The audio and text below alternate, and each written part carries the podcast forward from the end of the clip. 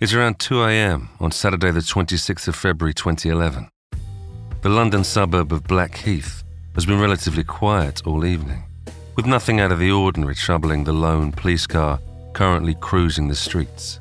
A couple of late night stragglers with a few too many beers under their belts needed a nudge to go home, but it's been an easy shift. An easy shift that's about to become a lot more complicated. As they pass the end of the narrow, secluded Angerstein Lane, the officers spot a car on fire. Even for this part of London, it's an unusual and troubling sight. They pull into the lane and immediately call the fire brigade. The fire is way too intense to get close to, but the officers can see that there's no driver or passenger in the front of the Mercedes Benz and hope that this is just an act of vandalism on a stolen vehicle. It's only when the fire service has extinguished the blaze and made the area safe that police are able to investigate further. In the boot of the burned out Mercedes, they make a grim discovery a body, wrapped in a duvet, hands bound with a length of cord, and skin burnt to a crisp.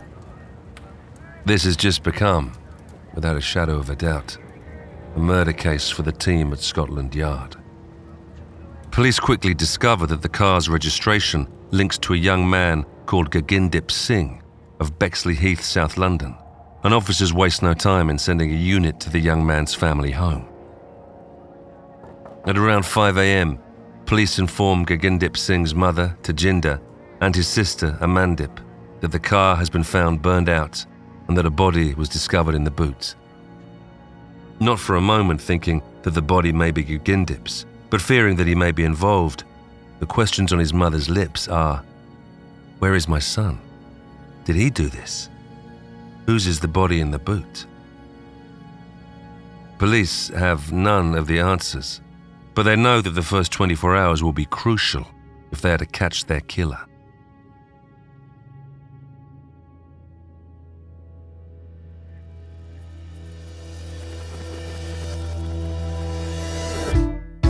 I'm John Hopkins, and welcome to Scotland Yard Confidential, the show where we delve into the files of London's legendary Criminal Investigation Department. You'll be right there alongside investigators as they search for clues, interrogate suspects, and sort the truth from the lies. There will be twists and turns along the way. Sometimes the trail will run cold. Sometimes it will be a race against time will rub shoulders with notorious gangsters, sit down with informants, and come face to face with cold blooded murderers. As we follow in the footsteps of some of the greatest detectives in history.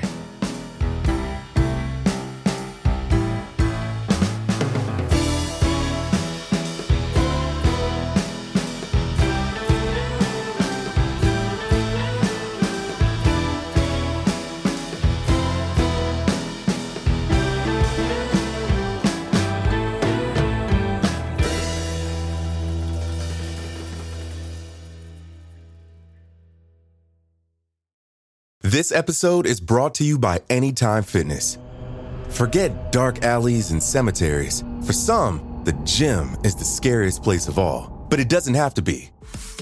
With a personalized plan and expert coaching, Anytime Fitness can help make the gym less frightening. Get more for your gym membership than machines. Get personalized support anytime, anywhere. Visit AnytimeFitness.com to try it for free today. Terms, conditions, and restrictions apply. See website for details. There's no better feeling than a personal win, and the State Farm Personal Price Plan can help you do just that. Talk to a State Farm agent today to learn how you can bundle and save with the Personal Price Plan. Like a good neighbor, State Farm is there. Prices are based on rating plans that vary by state. Coverage options are selected by the customer. Availability, amount of discounts and savings, and eligibility vary by state. DCI Damian Allain is the man assigned to the case and he knows that he can't take his foot off the pedal until they find Gagandip and learn more about the body in the boot. The corpse is unidentifiable. They'll need to wait for the DNA results. But officers searching the area around the car quickly discover a CCTV camera at the end of the secluded lane, which provides them with their first clue. Grainy black and white footage shows two figures running from the scene, but it's so poor that it's almost impossible to tell even the gender of the people, let alone age or ethnicity. However, one of the figures certainly appears to be wearing a turban, and police ask themselves if this could be Gagandip. Police return to question Gagandip's family further. Do they recognize the man in the turban? Is Gagandip involved in any illegal activity? Does he take or sell drugs? The answer to each question is an incredulous no. They explain that Gagandip is a loving son and brother, well known in the Sikh community, and a successful businessman already, with his own online television station. He is a well liked and well respected young man with a great future ahead of him. What makes the whole situation even worse is that this is not the first time the family have had to face news of a murder close to home. In 2009, while on a trip to India, Gagandip Singh's father, Charanjit, was gunned down in a contract killing after going to challenge one of his closest friends about some rogue accounting. Gagandip's mother had warned her son ever since to be cautious of the friends he kept, as it is often the ones closest who cause the most harm. She could not have understood at the time how prescient her words were. Now, despite being terrified of the consequences if it is true, Gagandip's family hope beyond hope that the man in the turban on the CCTV footage is in fact him, and that he is simply hiding from the police. The other alternative, that he is the body in the boot, is too difficult to even contemplate. While they assure the police that he's a good Sikh boy, not involved in anything bad, the seed of terror has been planted. Either Gagandip is the perpetrator or the victim, and neither version is acceptable or even believable. Gagandip's sister, Amandip, tells officers that he was going to a party that Friday night, and he hasn't been seen since he left the house. She begins firing messages to his friends and people in the local Sikh community, but no one has seen him since the previous day. One of Gagandip's closest friends, Harinder Shoka, lives within walking distance of the crime scene. So Amandip calls him to ask if he's seen her brother or if they were together last night. Their close friendship has cooled off in recent months, but Shoka could easily know where Gagandip is. Amandip is surprised then when she explains tearfully that Gagandip is missing. That Shoka laughs down the phone. His misplaced giggle unnerves her, but he tells her that he doesn't know where Gagandip is, and she hangs up, still confused by his reaction. Meanwhile, trying to piece together what has happened to the missing young man, DCI Allain and his team use automatic number plate recognition to trace his car's journey the night before. Far from going to a party locally, Gagandip's car actually made its way along the M25, stopping at a service station not far before the M23. They request the CCTV footage from the service station and continue to trace his journey, only to discover he ended his trip in Brighton, some 60 miles away from his home. Why did he go to Brighton? And who did he go to see? The answer to those questions follows shortly after, thanks to a phone call to Amandip from one of her brother's friends. While the family believes that Gagandip had gone to a party, the friend on the phone tells them, no, he went to see Mundil last night. Mundil Mahil was a girl that Gagandip had met a couple of years before through his close friend Harinder Shoka. An A grade student, pretty and intelligent, Mundil had turned Gagandip's head immediately. They had a lot in common, both being devout Sikhs, both caring and interested in the community. Mundil had quickly become a close friend of his. His family hadn't always agreed with the friendship, and Gagandip's mother had said she didn't think that Mundil was a good girl, largely because of her friendships with Gagandip and Shoka. In his mother's eyes, a good Sikh girl shouldn't have such close friendships with young men. but the friendship blossomed nonetheless. Not long after meeting Mundil, Gagandip learned that his father had been gunned down in cold blood in India. The tragedy hit the family hard, and it was Mundil who helped Gagandip through his grief, becoming, in her words, more of a counselor than a friend. But while Gagandip wanted the relationship to develop romantically, Mundil only ever wanted a friendship and eventually began to reduce their contact. In fact, the family believed the friendship had broken down entirely after Mundil moved away to study at Brighton and Sussex Medical School. So why had Gagandip gone all the way down to Brighton to visit her last night? And why had he lied to his family about where he was going? Already having Mundil's number, Amandip calls her to ask where her brother is. At first, Mundil denies having seen him at all. But when Amandip tells her she knows he came down to Brighton last night, the young woman instantly changes her tune and admits that he visited but never came inside. Suspicious of the sudden change of story and feeling that Mundil is lying, Amandip calls the police straight away and tells them what she's discovered. Meanwhile, the police have retrieved the CCTV footage from the service station, which shows Gagandip in the shop purchasing a teddy bear and some snacks on his way to see Mundil in Brighton. The clock is still ticking, and with the ANPR evidence, the CCTV footage, and the details from Amandip Singh, the team want to speak to Mundil Mahil as a matter of urgency. They head to Mundil's shared student house in Brighton, but find no one home. Canvassing the local area for information, they speak to a neighbour who gives them another piece of vital evidence. The neighbour claims to have seen what they think was some suspicious activity. They'd heard a bit of a commotion from next door the night before and had looked out of the window to see two men carrying a bulky object, unloading it roughly into the boot of a nearby car. Fortunately, they had written down the registration number. It was a match for Gagandip's Mercedes. With the evidence mounting, but still waiting for a positive identification of the body, police become increasingly worried that their victim may well be the missing Gagandip. They need to speak to Mundil urgently and put out an all points warning to all ports in the UK in case she tries to leave the country. Meanwhile, despite their rising fears, Gagandip's family still wait in hope that Gagandip will be found alive, even if that does mean he's in a lot of trouble. At around nine o'clock that evening, however, the police finally confirm that the body in the boot of the car is Gagandip. This is the second time in as many years that the Singh family have to hear the news that one of their own had been killed in cold blood. With evidence mounting that, just like his father, Gagandip was also tricked by those closest to him, it's an unfathomable coincidence. But police almost immediately rule out the possibility of them being connected DCI Allain already has one suspect in his sights that he is very keen to talk to.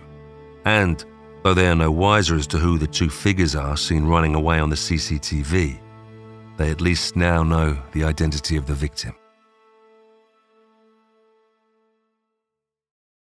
This episode is brought to you by Anytime Fitness. Forget dark alleys and cemeteries. For some, the gym is the scariest place of all, but it doesn't have to be. With a personalized plan and expert coaching, Anytime Fitness can help make the gym less frightening. Get more for your gym membership than machines. Get personalized support anytime, anywhere. Visit AnytimeFitness.com to try it for free today. Terms, conditions, and restrictions apply. See website for details. It's now 24 hours since Gagandip's body was first discovered, and still desperate to speak to Mundil Mahil, police managed to track down one of her flatmates, who tell them that Mundil went to meet a friend at Brighton train station on the night in question. That friend was none other than Gagandip's former best friend, Harinder Shoka. On CCTV recovered from the station, police find images of Shoka leaving the train with another young man, who they identify as Darren Peters, a petty criminal with a history of low level crime. Shokar and Peters are both also identified by Mundil's flatmate as being at their house on the night Gagandip visited. So, why had these three lads, all known to each other, made their way from London to Brighton separately? And how had Gagandip ended up back in London later that same night, dead in the back of his own burning car? With these two new suspects identified, that grainy CCTV from the camera in the lane finally starts to make sense. The man in the turban must be Shoker, and the other man running from the scene is Peters. The chase is on. Less than 24 hours since the body was found, in the early hours of Sunday morning, Harinder Shoker is arrested at his home in southeast London, just a stone's throw from the crime scene. Frustratingly, in interview, he refuses to answer a single question from DCI Allain and his team.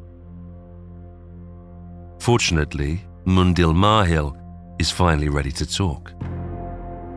She contacts the police, innocently stating that she's heard police were looking for her. She asks if she should come in. When she arrives at the station, she's taken immediately for questioning, where she admits that Gagandip visited her house. There had been an argument of sorts, and he had left on his own safe and well. DCI Allain has interviewed enough suspects in his time to be suspicious and doesn't believe her.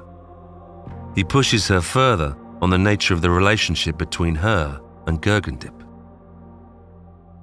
Under tougher questioning, she alleges that Gagandip sexually assaulted her six months ago and admits that she invited him down on Friday night specifically to teach him a lesson for what he had done. She tells police that Shoker and Peters were at her house to help her in that goal. She claims, however, that it had only been her intention to give him a good talking to, and that would be the end of it. She says she has no idea what happened to him since.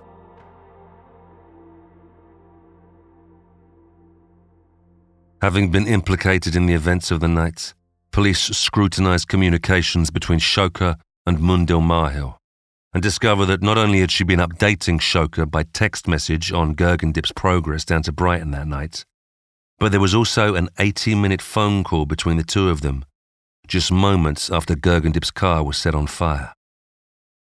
And that wasn't the most damning piece of evidence against the two either. In one exchange, Shoker says that he has done the job and is willing to go to jail for Mundil for 21 years. He even asks if she will wait for him. The final suspect, Darren Peters, is arrested at work and brought into custody. In a search of his home, police find two petrol canisters. He too has a lot of explaining to do. It's not been two days since Gagandip's body was found, and the police already have three teenage suspects under arrest for his murder. Despite some impressive detective work to find the three suspects and charge them so quickly, it is not until the trial, some nine months later, that the full, twisted story of the events leading up to Gagandip Singh's murder comes to light. In a trial that lasts three and a half months, the details of a sinister love triangle are revealed in evidence. The jury learns from the defendant's early statements that not long after meeting 19 year old medical student Mundil Mahil, Gagandip had become infatuated with her but the young man who had introduced them, Harinder Shoker, Gagandip's supposed best friend, was also vying for her love and affection. Confronted with their actions, both Harinder Shoker and Mundil Mahil enter not guilty pleas, as does the third defendant, Darren Peters.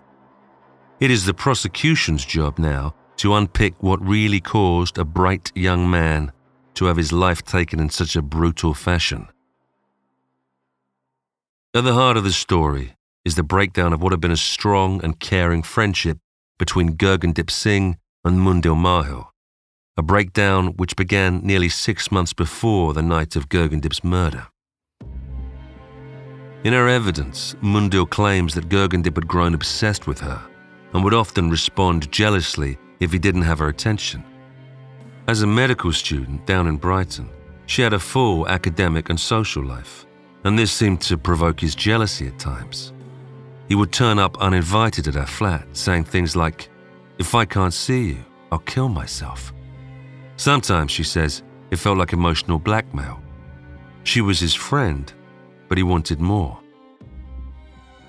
On one evening, Mundil claims she had been studying at home when Gagandip arrived unannounced to her door again, carrying flowers. She allowed him in and they talked for a while, but she told him she needed to study and asked him to leave. She claims that he begged her to let him stay and that she eventually conceded that he could stay on the sofa, but that she needed to go to her room to study. In her evidence, Mundil says that he continuously came into the room to talk to her and eventually tried to rape her. According to Mundil, she managed to fight him off, and Gagandip was immediately ashamed of his actions and deeply apologetic. She says she told him to leave, and he did. But, she tells the court, he then inundated her with messages apologizing for crossing the line and begging her to forgive him. All of which, she says, she ignored. This alleged sexual assault was never reported, however. Mundil claims that this is because she is a devout Sikh and was worried that her community would blame her for the attack. After all, she is the one who allowed a young man to become so close to her in the first place. I thought it was my fault. I let him stay. No good Sikh girl does that, she later tells the Guardian newspaper. What if my family found out? What if the community found out? Who would believe me anyway? They would say I was leading him on. Because the attack was not reported to the police and no examination took place, Mundil has no physical evidence that it occurred. However, police did find a text from Gagandip to a friend in which he wrote, I broke your promise and tried to rape my best friend. I don't know what to do. Help. Also, Gagandip's continuing barrage of apologies to Mundil for his behaviour seemed to corroborate her story. As these messages and calls kept coming, Mundil's responses became more aggressive and hostile towards Gagandip. Witness statements from her flatmates also confirm that she seemed to have developed a genuine hatred and resentment for him. One flatmate told the police that Mundil had said she was going to kill Gagandip. In the intervening weeks between the alleged attack and the murder of Gagandip Singh, Mundil spoke to her brother and to other friends around her, before finally talking to those she referred to as her gangster friends up in southeast London, namely Arinda Shoka. The gangster title she bestowed on Shoka came from her impression of him being a bit of a rule breaker, driving without insurance and smoking. He wasn't any kind of actual gangster, but it would be a title that would come back to haunt them both as the trial continued. As the evidence is presented, it becomes clear that Munda was aware that Shoka was in love with her but she was not interested in a relationship with him. Still, they were friends, and she trusted him enough to tell him what Gagandip had done, asking what they could do to teach him a lesson. It is altogether possible that she hadn't realized quite how much Shoka's animosity towards Gagandip had grown. But in telling him about the attack, a chain of events was set in motion that would ultimately end in tragedy. Shoka maybe saw an opportunity to win her for himself by exacting vengeance on her behalf. Talking to social media, Shoka made no bones about his resentment of Gagandip, calling him out for being a fake Sikh and accusing him of being a liar. Between Mundil and Shoka, a plot was hatched to teach Gagandip a lesson he would never forget. In her testimony, Mundil claims she believed Shoka was bringing a trusted Sikh elder down to Brighton, where they'd invited Gagandip as well, to stage some sort of intervention to try and correct Gagandip's attitude to women and remind him of what it means to be a good Sikh man. Throughout the evidence Mundil gives, the difference is vast between what she claims to have planned and what actually happened on the night of Gagandip's murder. It is up to the court to decide whether the original plan was changed or whether Mundil knew and planned what would happen all along. From the witness statements they received, the interviews with the three chief suspects, and the evidence they amassed in the few short days after the murder, the police reconstruct the events of that fateful night. On the 24th of February 2011, Gagandip received a text from Mundil, seeming to offer the chance for the reconciliation he had been hoping for. She invited him to her flat in Brighton to talk at 11 o'clock the next night. He was understandably cautious, and not just about the lateness of the suggested meeting time. He texted back, Are we going to be civil, or do you want me dead? Gagandip may have worried that there would be more confrontation, but there's no way he could have suspected what actually lay in store for him when he got to Brighton. With the plan in place and Gagandip on the way, Shoker boarded a train in London also Brighton bound. But instead of being accompanied by a religious elder, as Mundil claims the plan had been, Shoka was travelling with Darren Peters, a cycle mechanic and petty criminal. Peters has no connection with the Sikh community, and there is little doubt that he was brought along as a bit of extra muscle. With Gagandip on the motorway, Mundil headed to Brighton train station, where at 8:30 p.m. she met Shoka and Peters. CCTV footage from the station shows Mundil and Shoka laughing and joking as they walk from the platform, with Peters in tow. Mundil then took Shoka and Peters back to her flat, where she had already prepared the ground by telling her flatmates not to come down to her basement room that night, as something is going to happen down there. Shoka and Peters hid in her room and waited for Gagandip to arrive. He knocked on the door at exactly 11, as planned, and Mundil showed him in and led him down to her basement bedroom. But as soon as the unsuspecting Gagandip walked through the door, he was struck over the head by a tripod and fell to the floor. Mundil fled the room as the beating started, ignoring Gagandip's screams for help. The attack was brutal and sustained, using the heavy tripod and other objects, causing severe blunt trauma and swelling to the brain. Shoka even fractured his hand, such is the force with which he hit Gagandip. Mundil still claims in her defense that she thought there would be minimal violence and Gagandip would simply get a good talking to. She didn't, however, linger to make sure of that, nor did she notify the police when the beating started.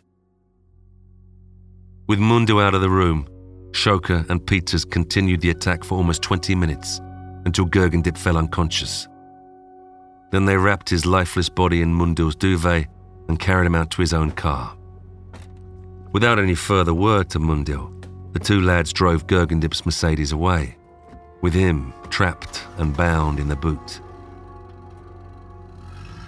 Benefit of the doubt might suggest that they'd only intended to scare Gagandip before taking him back to London to have a so called talking to from the religious elder that Mundil mentioned.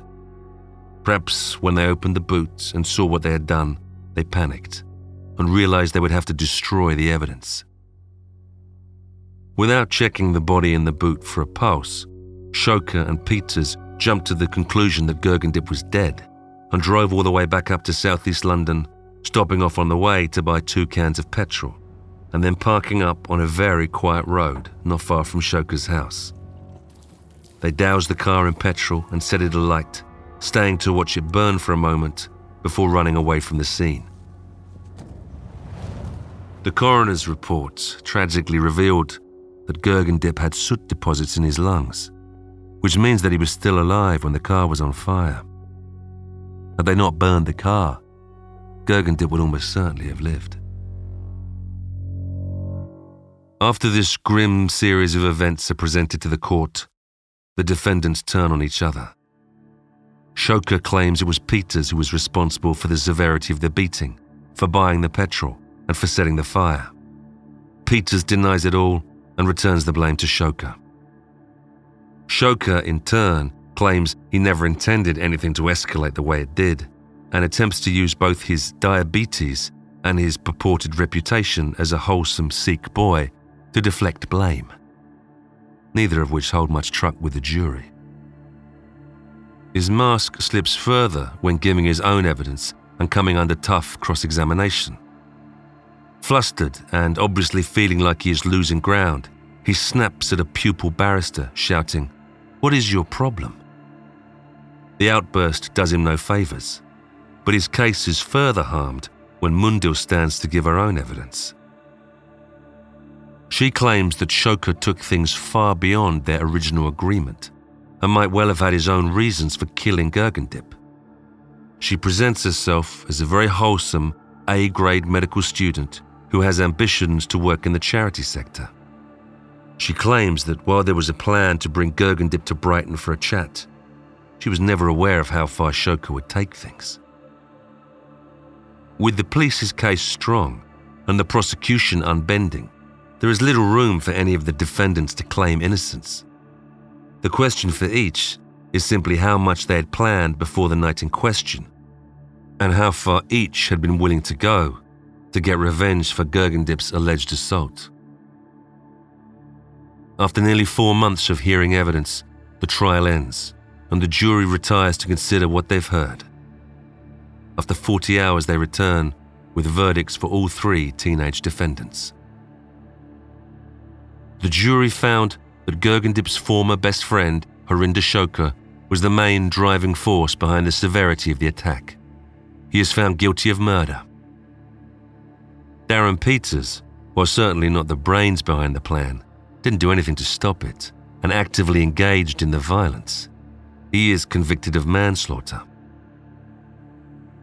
Mundil Mahil fares much better with the jury, who find that she was not responsible for the scale of the violence that occurred against Gagandip. She is acquitted of the murder charge and instead convicted of grievous bodily harm with intent. Gagandip's family and the team at Scotland Yard are upset and disappointed with the verdicts, especially Mundil's. DCI Allain makes a statement outside the court damning the leniency of her conviction, saying that her actions were calculating and she was at the heart of a criminal conspiracy with Shoka and Peters of tricking Gagandip to Brighton to seriously assault him, which ultimately resulted in his death. All this from a medical student supposedly embarking on a career in a caring profession. When the trio returns to court for sentencing, Shoka, who had told Mundil in a message that he would happily serve 21 years for her, ends up with a sentence of 22 years. Peters gets 12 years, and Mundil, whose GBH with intent conviction could carry a maximum sentence of life imprisonment, is handed only six years. Even this, her legal team claim, is excessive. In 2013, Shoka appealed his conviction, while Peters challenged his sentence. Both were unsuccessful. Mundil Mahil also appealed for both her conviction and sentence to be quashed. She too was unsuccessful. She went on to serve only three years of her sentence, while, 11 years on, Gagandip's family still struggled to come to terms with a very different life sentence they were dealt. They have suffered not one brutal murder in the family, but two. Gagandip's in 2011 and his father two years before him. Both murders have been committed by the very people who were supposed to be their closest friends and allies. There are no winners in this case. A young man lost his life in the most brutal, unnecessary way. Gagandip's family will never recover from their grief. Shoka remains in prison, his life, in some respects, also ruined by his obsession with Mundil and his willingness to kill just to win her affections. Peters, now a free man, will never outrun the consequences of his own actions. Mundil Mahil now lives a successful life as a personal trainer and works with women released from the prison system. She held off speaking to the press about the case for a number of years, but has since given her own version of events. She doesn't deny that if she hadn't have invited him down that night, Gagandip would likely still be alive but she maintains that she only wanted him to understand what he had done in trying to rape her. Her life, too, has been ruined by this event, and it will continue to dog her wherever she goes. She married a Labour councillor, who in 2019 was confirmed as the mayor elect for the London borough of Redbridge. When Gagandip's family challenged the fact that she was going to be mayoress, Mundu's husband stepped down. Thanks to the speed and efficiency of the police investigation, all three culprits were brought to justice. Whether enough justice was meted out is a different question. But Gagandip's killers were certainly caught by the quick actions of the team at Scotland Yard.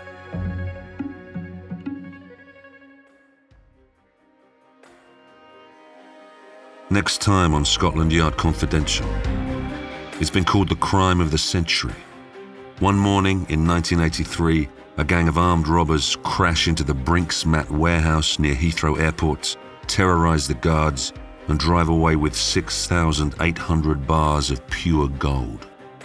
Worth a cool 26 million pounds, the haul is so big it even affects the price of gold on the international market. The criminals may have just pulled off the biggest armed robbery in history, but they've also bitten off more than they can chew. Because now they must find a way to launder the proceeds. And that's where their troubles begin. Greed, deceit, vengeance, and most of all, violence ensue. Is there a Brink's-Mat curse? Or is this just what happens when you steal more gold than you know what to do with?